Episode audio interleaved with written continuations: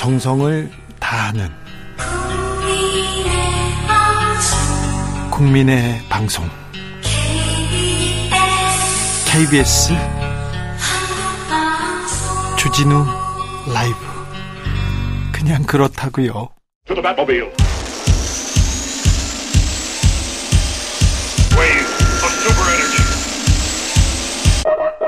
주 기자의 1분 국민은 늘 무조건 옳다. 어떤 비판에도 변명해선 안 된다. 이념 논쟁을 멈추고 오직 민생에만 집중해야 한다. 재보궐 선거가 끝나고 윤석열 대통령이 반성하면서 당부한 말입니다. 정부와 당의 한 말인데요. 선거 후 얼마나 달라졌을까요? 윤석열 대통령 보겠습니다. KBS 보궐이사에 이동욱 전 월간조선 기자를 임명했습니다. 박민 KBS 사장 후보자 인사청문 요청안도 제가 했습니다. 군 육군 볼까요? 육군이 육군사관학교 건물 바깥에 있는 홍범도 장군 흉상 철거에 돌입했다고 합니다. 그리고 건물 내부에 있는 독립전쟁 영웅실도 철거하기로 했습니다. 어떤 비판에도 변명하지 않고 계속 국민의 눈높이에 맞지 않는 분을 기용하시겠습니까? 극단적으로 한쪽 주장을 하는 만, 주장만 하는 사람을 계속 쓰면 국민이 옳다고 합니까? 이념 논쟁 멈춘다면서 홍범도 장군 흉상 기어이 철거해야 합니까? 독립군과 광복군의 역사 지우기가 민생에 집중하는 것입니까? 독립 전쟁 영웅식, 영웅실 철거, 독립 전쟁 철거, 이거 우리 국민 챙기기입니까? 일본 국민 챙기기입니까? 주기자 1분이었습니다.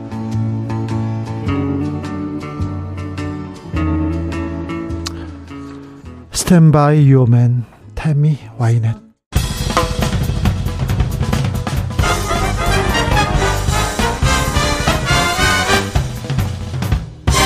훅 인터뷰 훅 인터뷰 이어가겠습니다. 재보궐 선거에서 자, 승기를 잡은 민주당 국민의 마음을 얻을 수 있을까요? 민생 경쟁에서 존재감 보일 수 있을까요? 친명 비명 갈등 봉합하고 단결해 나갈 수 있을까요? 두루두루 물어보겠습니다. 박용진 더불어민주당 의원 안녕하세요. 예, 안녕하세요. 박용진입니다. 네. 자, 박용진 하면 자타공인 국감 스타인데요. 유치원 3법도 있었고요. 또 삼성을 벌벌 떨게 했던 기억도 납니다. 이번 국감에선 어떤 부분 집중하고 있습니까? 제가 지금 법사위에 와 있잖아요. 예. 그래서 어, 검찰의 특활비 관련 건 그리고 네. 사법개혁과 관련해서요. 그냥 검찰개혁뿐만이 아니라 네. 사법부의 여러 제도들을 개선시키기 위해 노력하고 있는데 네. 특히나 이번에 참고인으로 채택됐던 부산 돌려차기 피해자 예. 그의 그 참고인으로 직접 출석을 하셔서 공판 기록 열람을 피해자들에게 적극적으로 좀 제공할 수 있도록 하는 어 그 재판부의 어떤 그 관련 제도 개선 네. 쪽으로 공감을 좀 끌어낸 것도 아주 의미 있게 생각하고 있습니다. 네, 피해자가 재판 기록 봐야죠. 볼 수 있어야죠. 그렇습니다. 네. 뭐 그런 걸 다 차단하고 오히려 재판부가 민사소송에서 받아보세요. 이렇게 안내를 했다는 거 아니에요. 그래서 네. 피해자가 그렇게 하다가 오히려 가해자가 그 피해자의 신상 정보를 확인하게 하는 그런 네. 어처구니 없는 일이 벌어졌던 겁니다. 네. 저 한동훈 법무부 장관과 이렇게 질의응답을 하게 되는데요. 네. 국감장에서 만나보면 어떻습니까? 그 이제 국회의원들은 주로 이제 비판을 하더라도 그 네. 비판의 결로 결과로 제도 개선 네. 그리고 법령 규정을 이제 바꾸는 거, 법 개정 이렇게를 목표를 하고서 가는데 네. 한동훈 장관은 검찰에 대한 비판 혹은 자신에 대한 비판을 개인에 대한 말싸움으로 자꾸 받아들이기도 해요. 네. 그래서 어 얼마 전에도 제가 그 신원 보증과 관련된 검찰 이제 법무부의 예규 네. 검찰이 예규를 바꾸지 않아서 롤스로이스남 같은 사태에서도 느닷없는 신원 보증으로 이런 무거운 중재인을 풀어주게 되는 일이 벌어지지 않았느냐. 네. 그럼 그 관련 규정을 바꾸고 가면 되는데 한동훈 장관하고 뭐 입시름하다 시간 다 보내버리는 경우가 있었거든요. 아 그래요? 다행히 네. 아니 다행히 보니까 어 이제 검찰에서는 박용진하고 한동훈은 입시름하고 싸워도 자신들이 들여다보니까 아 이게 낡은 규정이 있었던 거예요. 그래서 그거를 바꾸겠다고 저희한테 연락이 왔고 어, 최종적으로 이제 개정하는 걸로 확인을 제가 했습니다. 그렇습니까? 한동훈 장관과 민주당 의원들이 이렇게 만나서 설전을 자주 벌이는데요. 네. 벌이는데 아, 민주당 의원들이 잘 한동훈 장관과 그, 그 설전에서 이겼다 이런 얘기는 잘 못 들어봤어요. 왜 그럴까요? 말싸움에서, 말싸움에서 이기는 게 무슨 의미가 있겠어요. 아, 그런가요? 특, 할비 관련해서도 오늘 네. 저는 검찰에 또 물었습니다. 네. 그러니까 검찰에 대해서 계속해서 특활비를 제가 법사위 오면서부터 몇 달 동안 지금 똑같이 하고 있는데 네. 한동훈 장관이 8월 달에 법사위 현안 질의 때 네. 대단히 모욕적이다. 우리한테 왜 특활비를 함부로 쓴다고 예단하냐. 그리고 네. 어, 민주당은 이렇게 정략적이냐. 그러면서 오히려 그 우리 의원들에게 이제 나름 뭐 그 재치기를 한다고 하면서 하면서 영수증 이중 제출과 관련된 얘기를 꺼내들고 막 이래 이랬었거든요. 그런데요. 정작 확인을 해보니까 문제가 그, 있었죠. 네, 문제가 계속 발견되고 있는 거예요. 그 예. 장흥지청에서는 그 공기청정기 렌탈 비용으로 특활비를 썼대요. 근데 네. 그 특활비는 그 수사와 기밀, 정보 이쪽으로 쓰라고 있는 거지 렌탈이라든지 운영비로 쓰라 쓰지는 못하게 되어 있거든요. 예. 그러니까 결국 국회에서 이런 부분들이 지적됐을 때 잘하겠다, 투명하게 하겠다, 검증 제대로 하겠다라고 이렇게 얘기를 해야지. 예. 뭐 입씨름하고 국회가 자, 오히려 돈을 잘못 쓰지 않느냐 이런 얘기. 국회 특활비 잘못 쓴 게 나왔잖아요. 잘못이 저, 잘못이 네. 증거로 확인이 됐지 않습니까? 그 이후에 그렇죠. 한동훈 장관은 뭐라고 합니까? 아직 못 만났어요. 아직요? 그래, 그래서요. 네. 이제 26일에 또 물어볼 텐데. 네. 검찰은 제가 어, 이거를 확인하면서 장흥지청에 잘못된 걸 확인을 하면서 대전, 대구, 부산, 어, 광주, 이 이제 고검장도 물었더니 다 그분들도 잘못 썼습니다. 이렇게 인정을 했고. 네.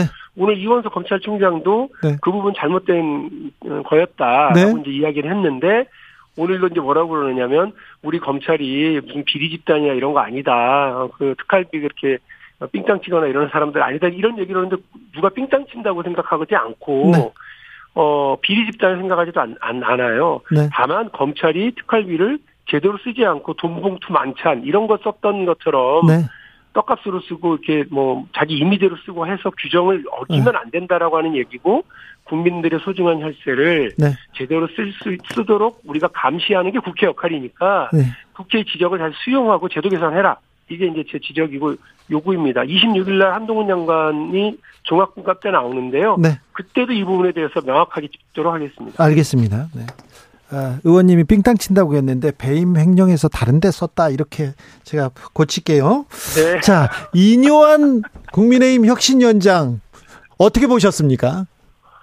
어, 일단 주목받는 인사였다 이런 생각은 들어요. 예. 혁신위원장으로. 그러니까 예. 그렇잖아요. 이뇨한 어, 그 위원장은 뭐 국민들이 뭐 웬만한 분들은 많이 아시죠. TV에 나온 적도 많고요. 네, 네. 어, 뭐 주목을 많이 받는 분이라서 그런데 이분이 과연 전권을 받았다면 어느 정도나 전권을 받았는지 그리고 어떻게 해나갈 수 있을지는 잘 모르겠습니다. 예. 특히나 그 국민 음, 국민들이 뭐 잘 될까 그리고 국민의힘 의원들도 잘 될까 이렇게 좀 의구심을 갖는 이유는 혁신을 혁신의 대상인 김기현 당 대표가 혁신을 주도하고 있겠다라고 하는 것 때문에 그런 거예요. 사실 첫눈 오기 전이냐, 오기, 오고 나서냐, 뭐, 이 정도가 남았지, 김기현 당 대표가 주도하는 국민의힘의 혁신이라고 하는 게, 과연 국민들의 마음을 움직일 수 있겠는가, 이에 대한 고민이 상당히 있을 거예요. 네.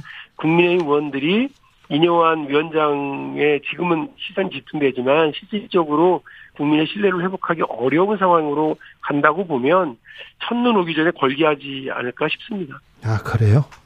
첫눈 오기 전에요? 자기들의 목숨, 좀 목숨줄이 달려 있는 거잖아요. 예. 서울 수도권에서 그 국민의 신뢰를 회복하지 못하고 지금 대통령이 오히려 그 뭐 사실은 태도가 변해야 되는데 대통령이 다른 사람들한테 태도를 변화하라고 요구하는 것도 황당한 일이고 네. 또 혁신의 대상인 어, 당 대표가 혁신을 주도하겠다고 이기, 뭐, 자기 친정 체제를 구축해서 가는 거, 국민들이, 어, 얼마나 수준이 높으신데요. 이런 거를 그냥 그 보고 속아 주시겠습니까? 네. 단식 35일 만에 이재명 대표 오늘, 어, 다시 복귀했습니다. 음, 복귀하자마자 여당의 무능과 무책임에 경제가 위협받고 있다면서 어, 내가 총사퇴하라 이렇게 얘기하셨어요. 어떻게 들으셨습니까? 당대표의 복귀 일성으로 네. 어, 국민의 삶과 직결되어 있는 정부의 운영 방향, 태도에 대한 전면적 쇄신을 요구한 건 어, 맞는 말씀이라고 생각을 하고요. 예. 지금부터 민주당은 이번 총선의 승리에 모든 걸 모든 걸 걸어야 된다고 생각합니다. 예. 그 선거에서 총선에서 이겨야 실질적인 그 국정 운영의 변화를 저희가 끌어낼 수 있고 더 네. 나아가서는 민주당이 다음 정권을 찾아올 수 있겠구나. 그리고 이렇게 운영할 수 있는 능력들을 가지고 있구나라고 하는 국민적 신뢰를 받을 수 있다고 생각합니다. 그래서 지금 뭐 당대표부터 시작해서요. 뭐 일선의 모든 그 국회의원들, 아, 지역위원장들은 내년 총선 승리에 모든 걸 걸어야 될 시점이라고 생각하고 네. 그 방향으로 함께 어깨 걸고 잘 나가야 된다고 봅니다. 네. 민주당 단결, 단합이 가장 중요한 것 같은데 친명과 비명과의 갈등 계속되고 있지 않습니까?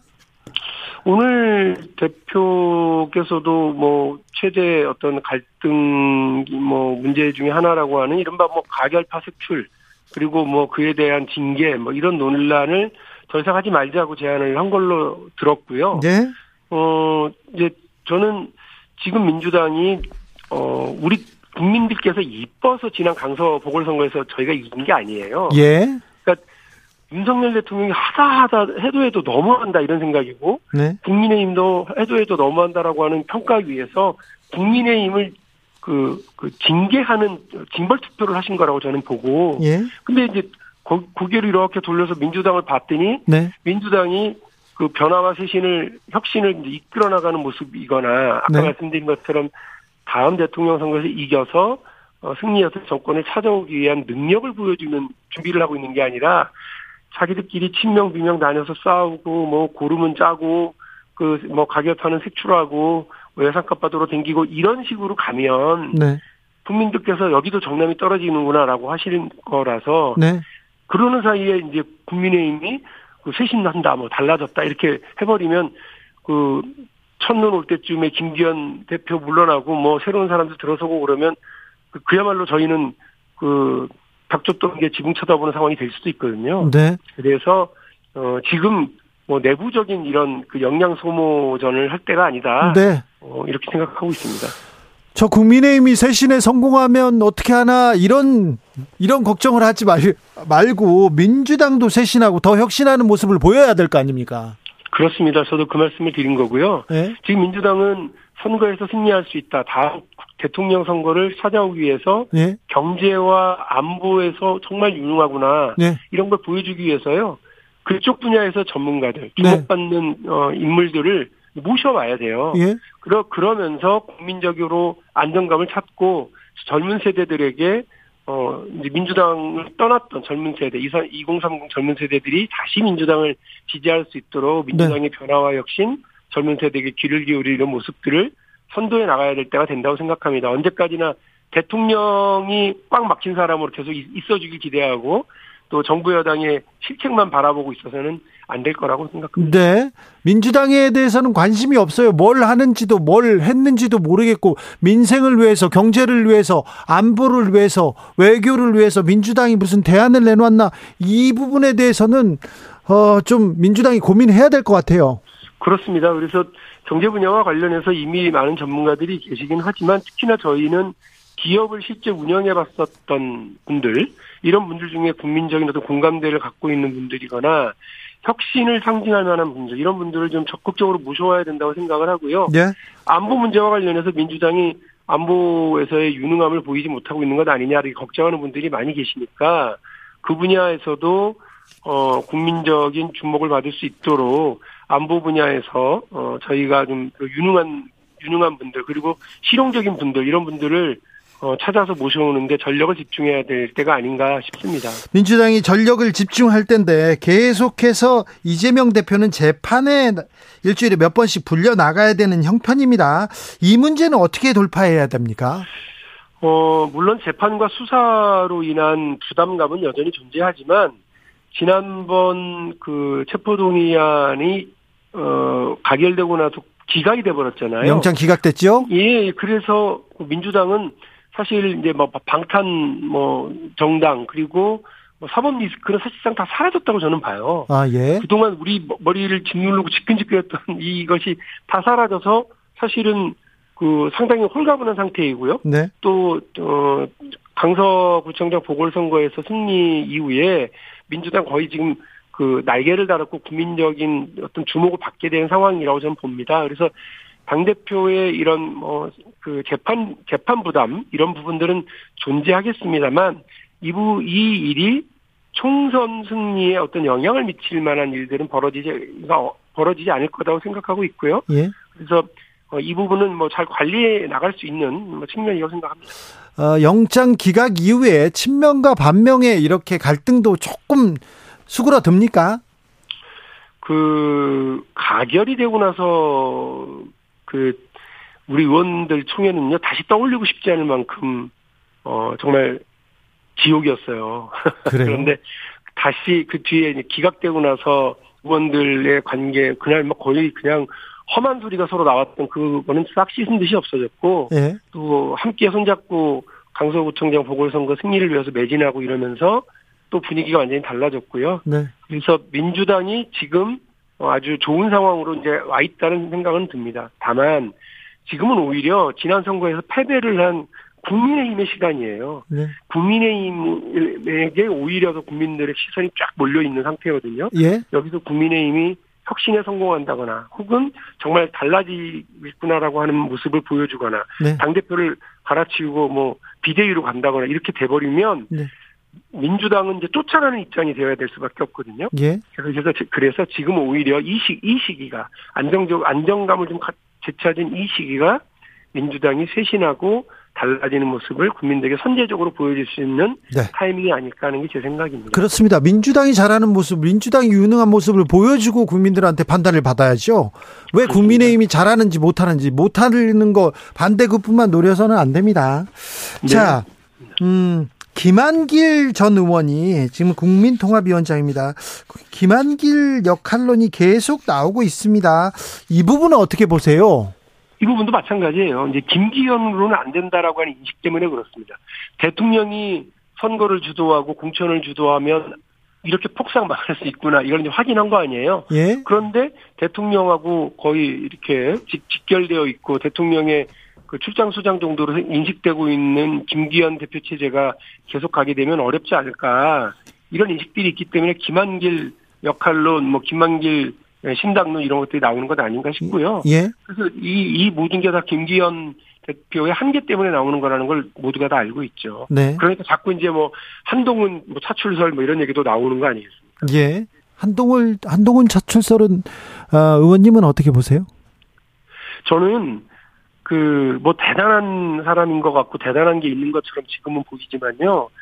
정치권에서 마치 그막 시작은 요란했는데 그 시청률을 거의 바닥으로 만들고 종, 종영을 한 드라마가 많잖아요. 예. 그런 것처럼 정치권에서는 이 허무한 결말들이 상당히 많아요. 네. 특히나 안대희 검사, 어? 그리고 황교안 어, 뭐 법무부 장관 네. 다 검사 출신들이 있잖아요. 이분들이 네. 뭐 그야말로 해성처럼 나타났다가 안대희 대법관은 그 그야말로 저 마포에서 대, 저 선거 지고 나서는 신 어디 흔적도 없이 어, 사, 사라져 버리셨고 황교안 전 뭐 국무총리 전 대표 이분은 지금 어디 가서 하시는지 아직도 무슨 부정선거 하려고 댕기시잖아요. 네, 아직 아직 활발하게 활동하고 계십니다. 아 그래요? 네, 아, 부정선거 관련해서 계속 목소리 높이시고요. 그러니까 얼마나 우, 웃겨졌습니까? 당 대표까지 됐던 분이 이런 이런 지경으로까지 몰렸으니, 그러니까 저는 마찬가지다. 그러니까 지금 뭐그 뭐 아까 특활비 관련해서도 그렇게 큰 소리를 쳤는데 네.